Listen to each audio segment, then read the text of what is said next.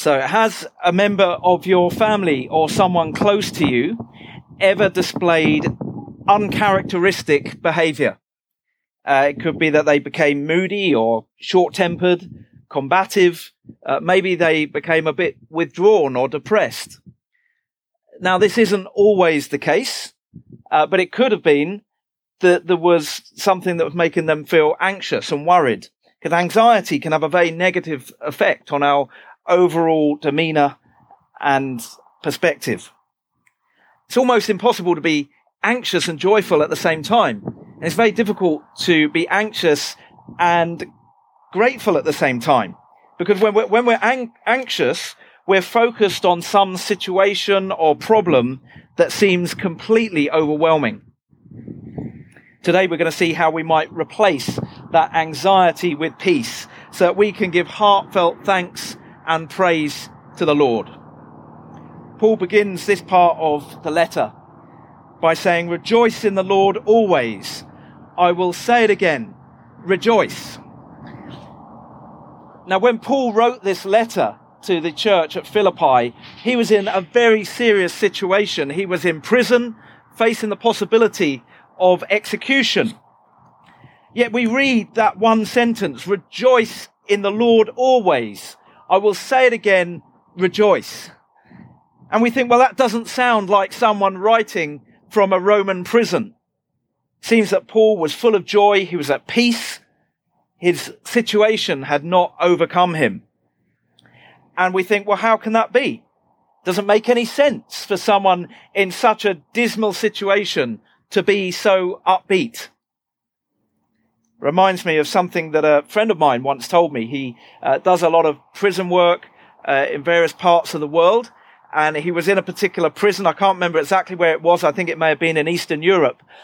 And this place was miserable. It was cold and grey and dark and bleak and depressing. And he was on a wing that was uh, set aside for people serving a life sentence. And one of the prisoners came bounding over to him, big smile on his face, shook his hand vigorously and said, life is good. That is the last thing you would expect to hear from someone serving a life sentence in such a dismal place. It turned out that he had given his life to Jesus whilst in prison. He'd experienced God's peace and he was full of the joy of the Lord in spite of his circumstances. Could be that there's someone here today who longs for that kind of peace. God's peace which transcends all understanding. Uh, maybe it's been elusive. Uh, maybe we've suffered from mental ill health. Maybe we've been to hell and back. Uh, it might be that we're full of anxiety, worry, or stress. But it doesn't have to be that way. Jesus offers us an alternative. Paul continues, let your gentleness be evident to all. Gentleness and peace go hand in hand. Think about the most peaceful person you've ever met. Were they also gentle? Think about the most gentle person you've ever met. Were they also peaceful? These things go together. The more we experience God's peace, the more that gentleness will become a permanent feature of our lives. So what should we do? How do we obtain this peace? Well, we see the answer in verse six. It says, do not be anxious about anything, but in every situation, by prayer and petition with thanksgiving, present your requests to God. And you might be thinking, well, it's all very well saying don't be anxious. I am anxious. I can't help being anxious. But let's be clear about what Paul is not saying. He's not saying put a brave face on it. He's not saying try really, really hard not to be anxious. He's not saying you just got to think positive. He's not saying any of those things. He's saying in every situation, by prayer and petition, with thanksgiving, present your requests to God. In other words, you don't need to be anxious because you can take whatever it is that you're dealing with to the God of the universe. But that implies a relationship, doesn't it? If we take every situation to the Lord, that's a lot of talking to God. That's a relationship. So we keep bringing our anxiety, our stress, our worry, whatever it is, keep bringing it to the Lord, laying it before Him, placing it in God's hands. And in exchange, He gives us peace. Not a peace that is self generated, but a peace that's conferred on us by God. It's not the kind of fragile, temporary peace that we might get from reading. Can you still hear me okay with that wind? Yeah, I've got a few nods, that's good. It's not the kind of fragile, temporary peace that we might get from reading a couple of self help books and trying really hard to think positive.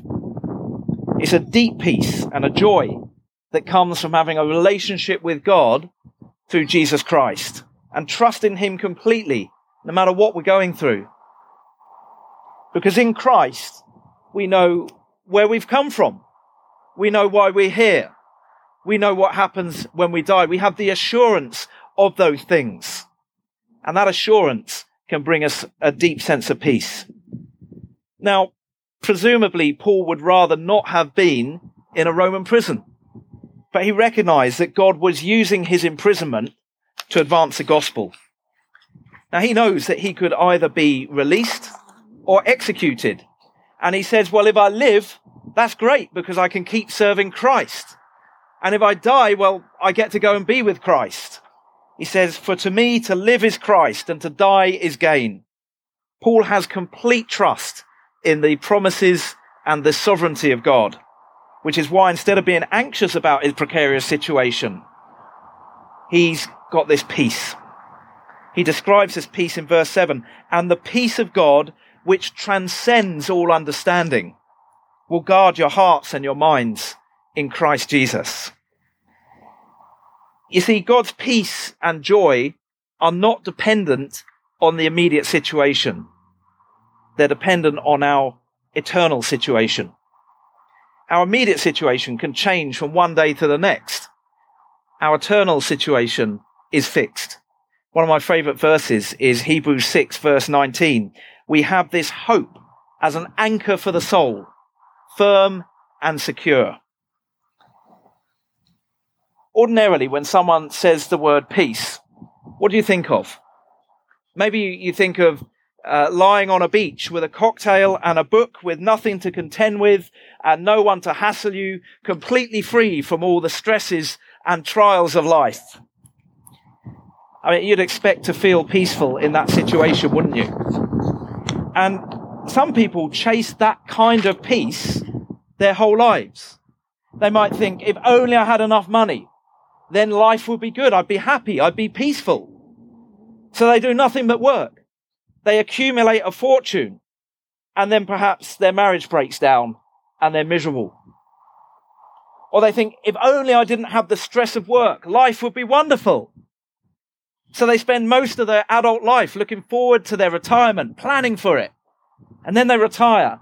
But maybe, maybe then they get seriously ill and they can't enjoy their retirement and they don't feel peaceful at all. In fact, they just feel fearful because they're confronted with their mortality.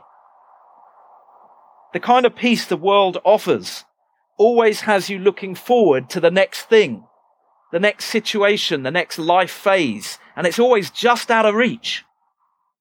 If lying on a beach with a cocktail in your hand is your idea of peace, you'll probably find yourself lying on that beach planning the next holiday. You'll never be living in the moment. But the peace Paul describes is a peace that transcends all understanding. It's a peace that we can experience in the midst of the trials and the struggles of life, whatever they may be, financial hardship, poor health, relationship broke, breakdown, family problems, work stress, whatever it is. It's a peace that the world wouldn't expect us to have. A peace that makes no sense unless you know Christ. But it's not just the day to day problems and personal situations that make us feel anxious. There's so much happening in the world that is causing people anxiety. The COVID situation. Many are anxious about the dangers posed by the virus itself.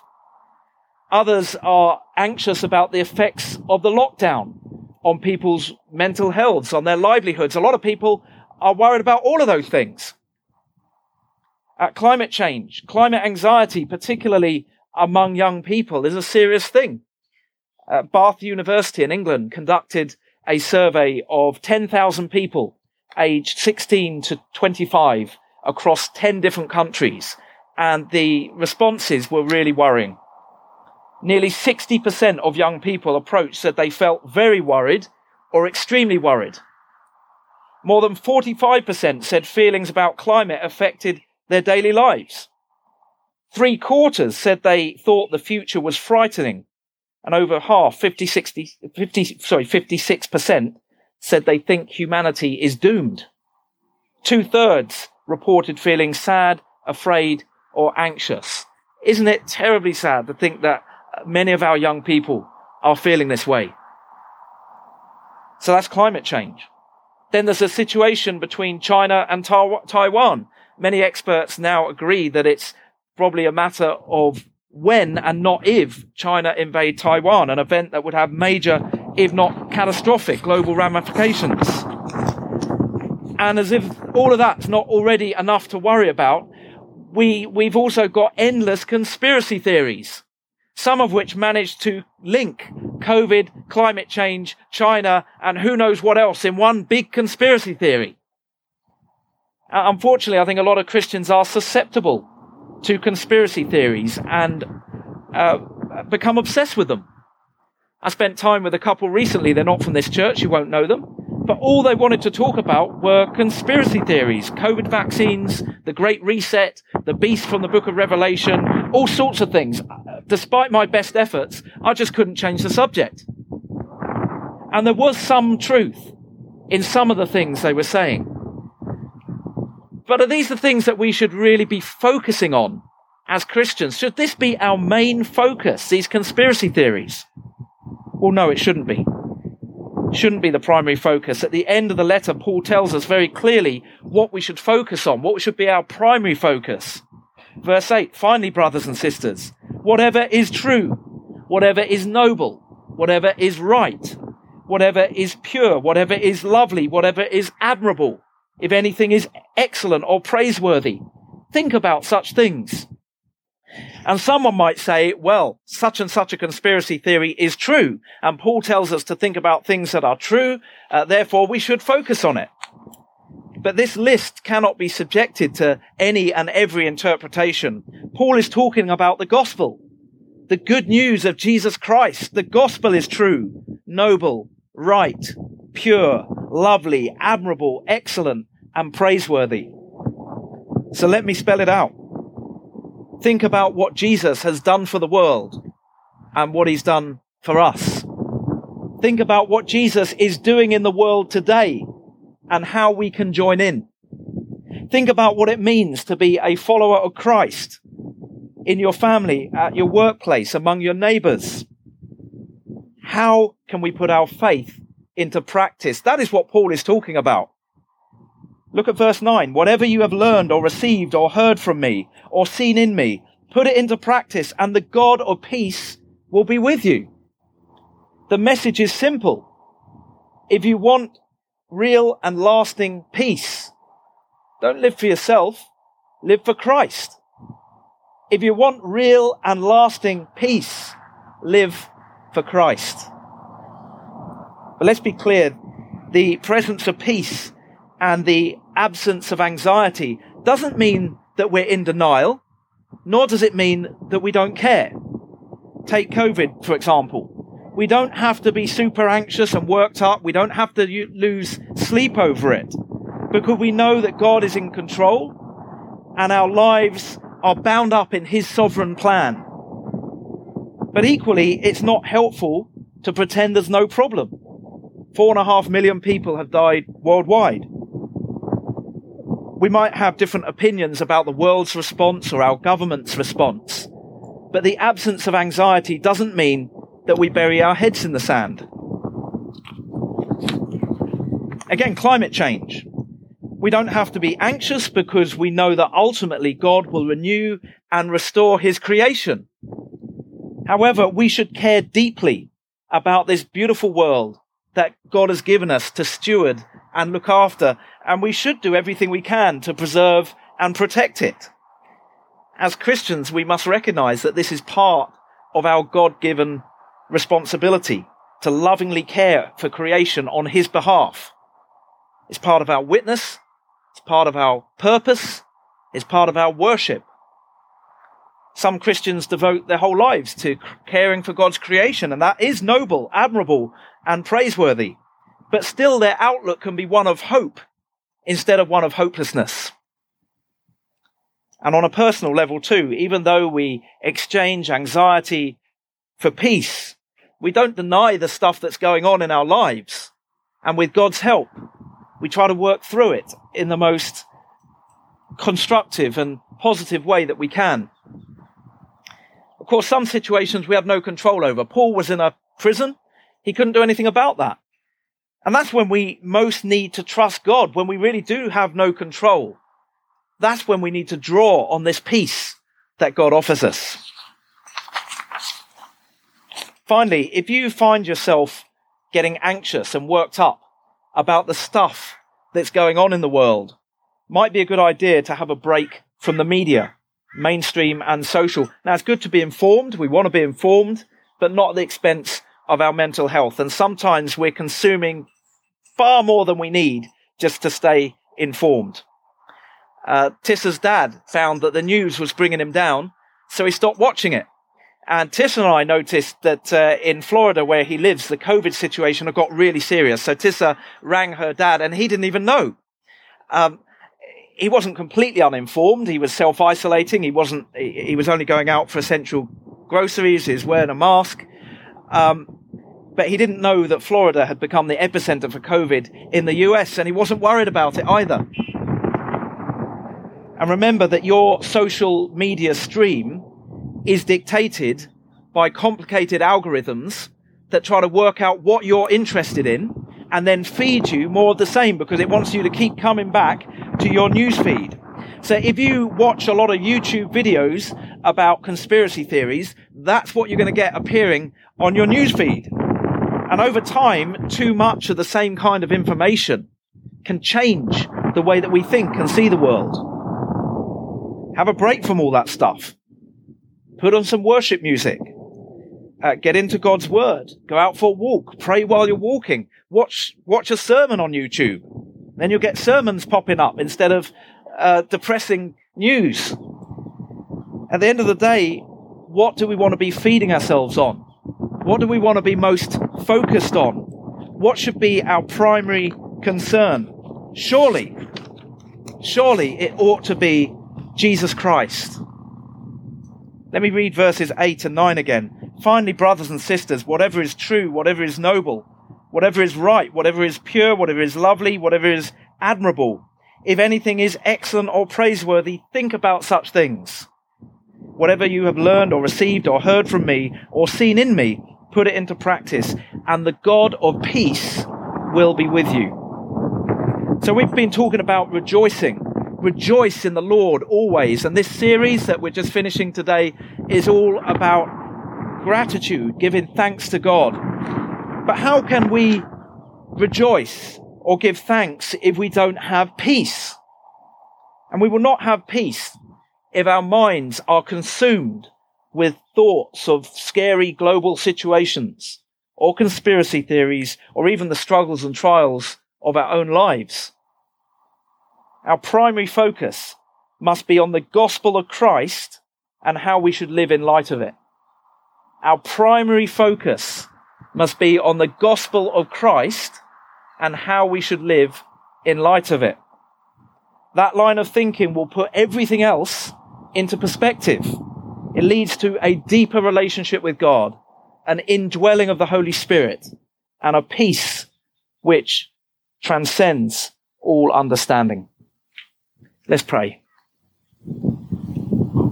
Heavenly Father, we recognize that um, there is much that's going on in the world that is cause for concern, and we do commit those things to you in prayer. And the things that we have control over in our own lives, we want to work towards uh, leading the best life that we can in Christ. But we recognize that there's a lot beyond our control as well. and that feeding ourselves with lots and lots of bad news or depressing news can bring us down when actually our primary focus should be you. What you've done in the world, what you're doing in the world, and what you're calling us to do in the world. And we pray that, that we can make that our primary focus today and going forwards in our lives. So that our main concern is your kingdom and how we can advance your kingdom in our sphere of influence. And we ask this in Jesus' name. Amen.